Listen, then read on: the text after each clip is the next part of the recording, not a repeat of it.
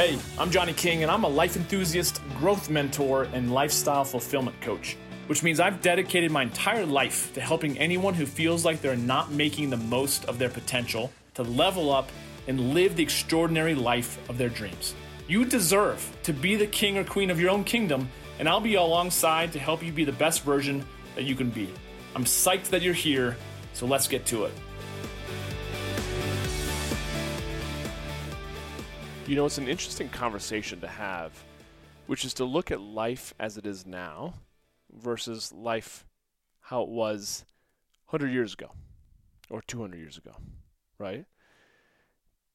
The interesting thing is that we have so much opportunity that so many people that I end up coaching, the, the biggest challenge that they have is that they don't have clarity.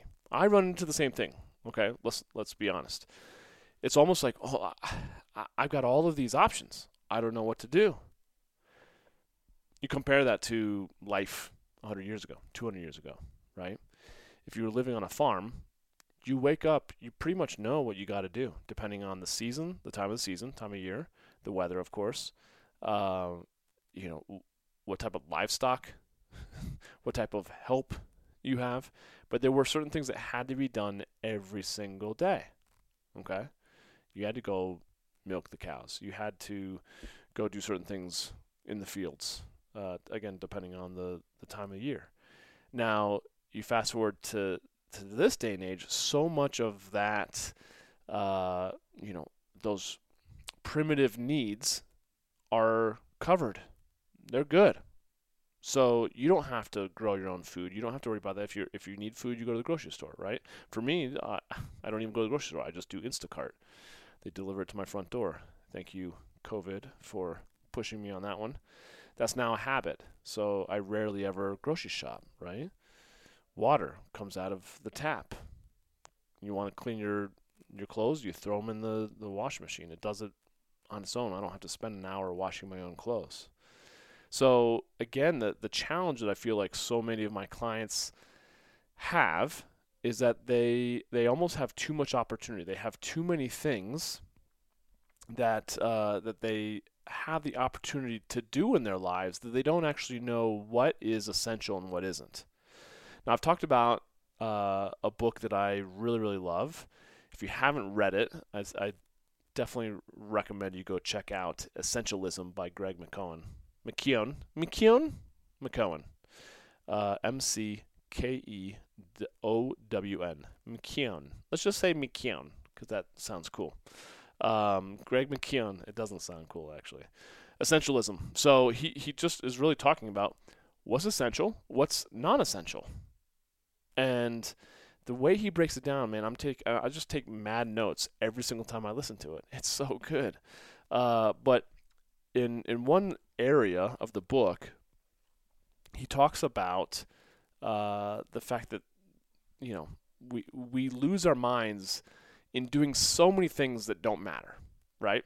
We do spend so much time on social media, commenting, posting stuff. We we spend a lot of times doing you know doing the things that don't matter, and we lose our time. We lose our lives, and then we get so frustrated that we're like, ah, well, I I don't know what I should be doing, that it makes us grow you know go gray makes us uh, pull our hair out, right?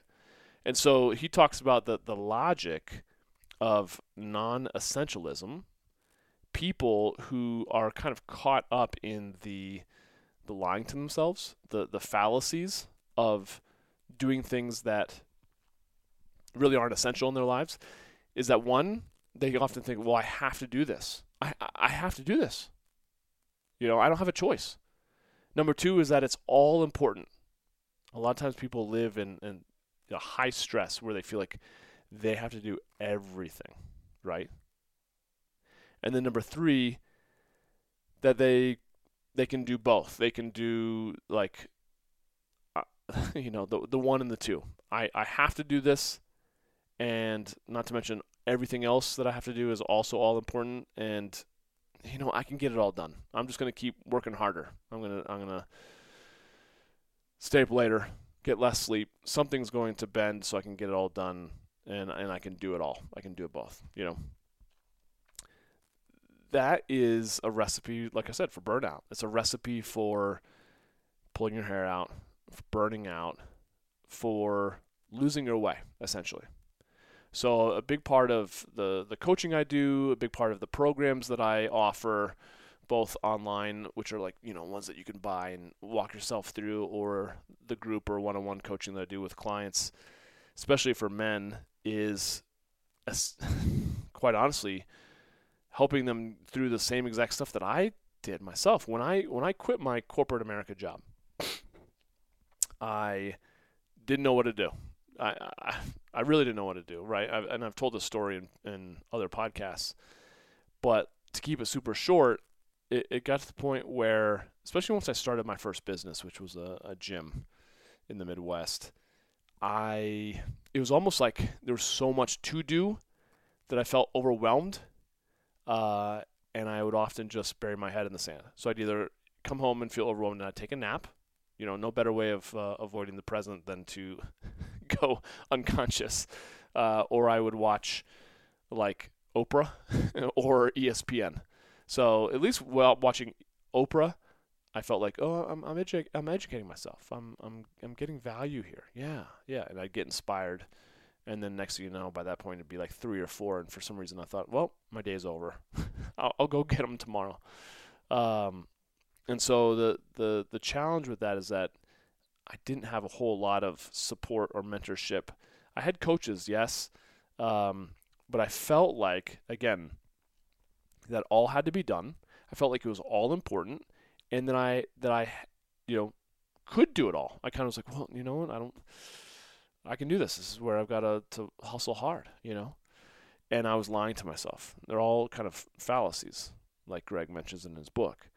So he talks about to embrace that true essence essence of what he talks about as essentialism that you have to be willing to replace those kind of three lies that you have to do th- do the things that they're all important and if you're kind of stuck between oh gosh i'm stressed i have to do that thing and that thing well shit i'm just going to put my head down i'm going to do both okay you have to replace those fallacies with three core truths that he talks about in the book. And instead of I have to, the first core truth is I choose to. Okay? So, so many of us feel like, well, I have to go to the gym or I have to eat healthy or no one really likes doing the have tos. Okay? I remember when I was running my first business and I was waking up at 3:30 a.m. There were days that I really struggled because I felt like I had to, at this point people were depending on me, right? So I had to show up. it was no longer a choice in my mind at least. Of course it's always a choice. I could just not show up. But in the the 3 plus years that I was, you know, getting up that early and meeting a gym full of people for a 5:30 a.m. class, I never missed a morning but I really did struggle at times, feeling like I choose to versus I have to. And and there's a time there's there's a point of us there's well not a part there's a part of us where if we feel like we have to do something, it's like your inner rebel, your uh, your your inner 15 year old that's like I know I have to do this, but fuck you, I'm not. you know, it like pushes against uh, the the adult in us, right? So our, our little like younger self just pushes back and, and you know you kind of get into a, a, a battle, a pushing battle, right? So you have to replace the I have to with I choose to. Okay. Number two, rather than the the fallacy of it's all important, the truth of essentialism is that only a few things really matter. And when I heard him say this in the book, because I was listening to it, I'm like, oh, it's so true. At the end of the day, there's so there's actually so few things that really matter. and to get very clear about what those things are, for instance, is your health important? Yup. But why is it so many of us don't value it, don't value and put time into our calendars, into our schedules to work out, to eat healthy, is because we're like, ah, well, I can do this and that. But then with all the stress, we find that food ends up becoming a, a, a very seductive, you know, coping mechanism to stress. And we can rationalize it like, oh, but I'm healthy. I'm generally pretty healthy. I eat pretty well. It's just interesting. We have to get perspective because a lot of times we're comparing ourselves when we say things like that to someone else or a time when we've eaten a lot worse, right? We'll go spend some time with someone who's really healthy, and you'll be like, "Oh shit, yeah, uh, my bar isn't as high as I thought it was," right? So only a few things really matter, and to get clear on those things is, like he says, the the the, the big part of embracing the the true essence of essentialism. And then number three, rather than the lie of uh, I can do this and that, and I can just get it all, and I'll make it all work, and I'll fit it all in. Number three is I can do anything, but I cannot do everything. And I love that because it's it's just it's it's the reality. So many of us attempt to control doing everything, getting it all done. Got to keep hustling, got to keep grinding. And there's a part of me that that I kind of hate that whole mentality of like hustle, grind, grind, hustle, because it feels like, you know, you can waste your life away in the grind and in the hustle. And that's just for me. I mean, there there are, you know, I just saw a video the other day where who was on it? It was like Arnold Schwarzenegger. Um, who else was it? Arnold Schwarzenegger. Oh, now I'm totally drawing a blank. But there were several guys, uh, men who are at least on this video, who are like, yeah, it's just taken a shit ton of work. Now, the work isn't so much of an issue. I think we're all like, if you're not willing to do the work, then so be it. But there is a way to reframe your thought process to where things aren't a grind. There, it's not like what is literally the difference between work and play. Okay, you can go out and play tennis. Does that feel like work? Well, you're you're freaking working your ass off. You're sweating. You're, but it can be fun because it's you're doing it for your reasons. You're going you're you're going out because you want to have fun. You want to connect with someone. You want to get a workout in. It's a fun game, right? But if you feel like you have to go out and let's say pull the weeds out of your front garden, that might actually feel like work to you because you don't want to do it, but you're doing it because your spouse, you know, wants you to, and it's you know your turn or whatever the case. You might be you might be begru- you know begrudgingly doing something like that. But then I also know other people who love pulling weeds. They love it. It's like not work to them. It's a complete joy, and they love seeing you know the fruits of their their hard labor, if you will. They love the progress they're making. So why is it that something like gardening, let's say, gardening or pulling weeds, for one person they could absolutely hate it, and the next person could absolutely love it? It's just perspective, correct? And that's what this is all about.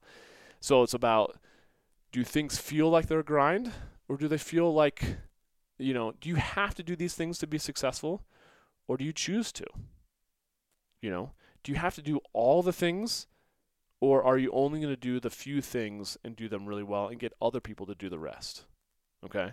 For instance, I I majored in graphic design, fine arts degree with a graphic design track in college. I know just enough to be uh, dangerous. And for a while there, for the first, let's say, 10 years out of college, I would do a fair amount of my own logos or logos for clients or people that I was working with. I would do other types of web design, uh, just just enough to completely frustrate me and waste my time. And there came a time when I found I was like, you know what? Screw this. My time is more is was worth more than than what I'm doing attempting to f- figure out why my website is no longer pointing at the right DNS and it's all effed up and you know like I just it's so much easier for me to realize I don't have to do it all and I'd rather outsource it. I'd rather just ask someone else to do it I will pay them. It's so much better to not be stressed and waste my time and to focus on the few things that really do matter. right, than all the other things that really don't. Okay. And to realize that I can do anything. Can I can I fix my website? Can I design a logo? Sure.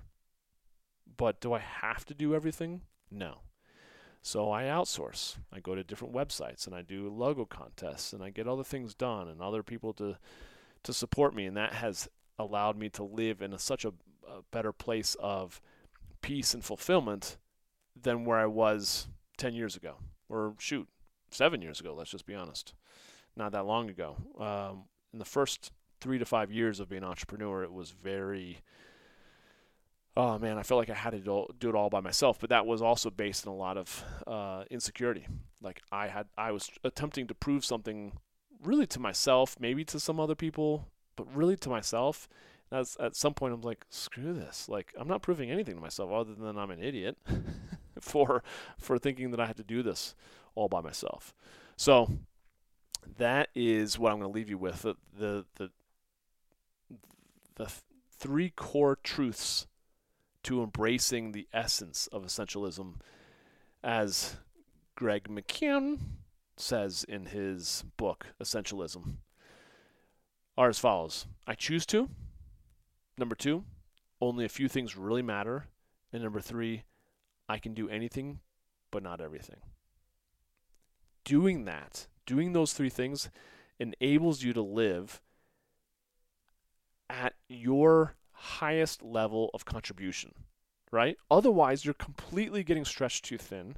You're taking on more than you can handle. You're stressed out. You're affecting other people who who love you and depend upon you, and you're really not feeling a sense of progress and that you're making, you know, yeah, uh, inroads with with where you want to go with your life. You're just putting out fires, right? I've been there a lot, especially in corporate America, and that that really robbed me of my my life force, if you will, my passion, my happiness. So check out Essentialism. Uh, really, really good by Greg McKeown. McKeown, I think he's probably a fellow uh, Irishman, uh, Scottish, who knows? Another brother, ginger brother, like myself. Thank you for listening. You rock. Till we talk again, have a great day. Later. And I want to thank you so much for listening to The Johnny King Show.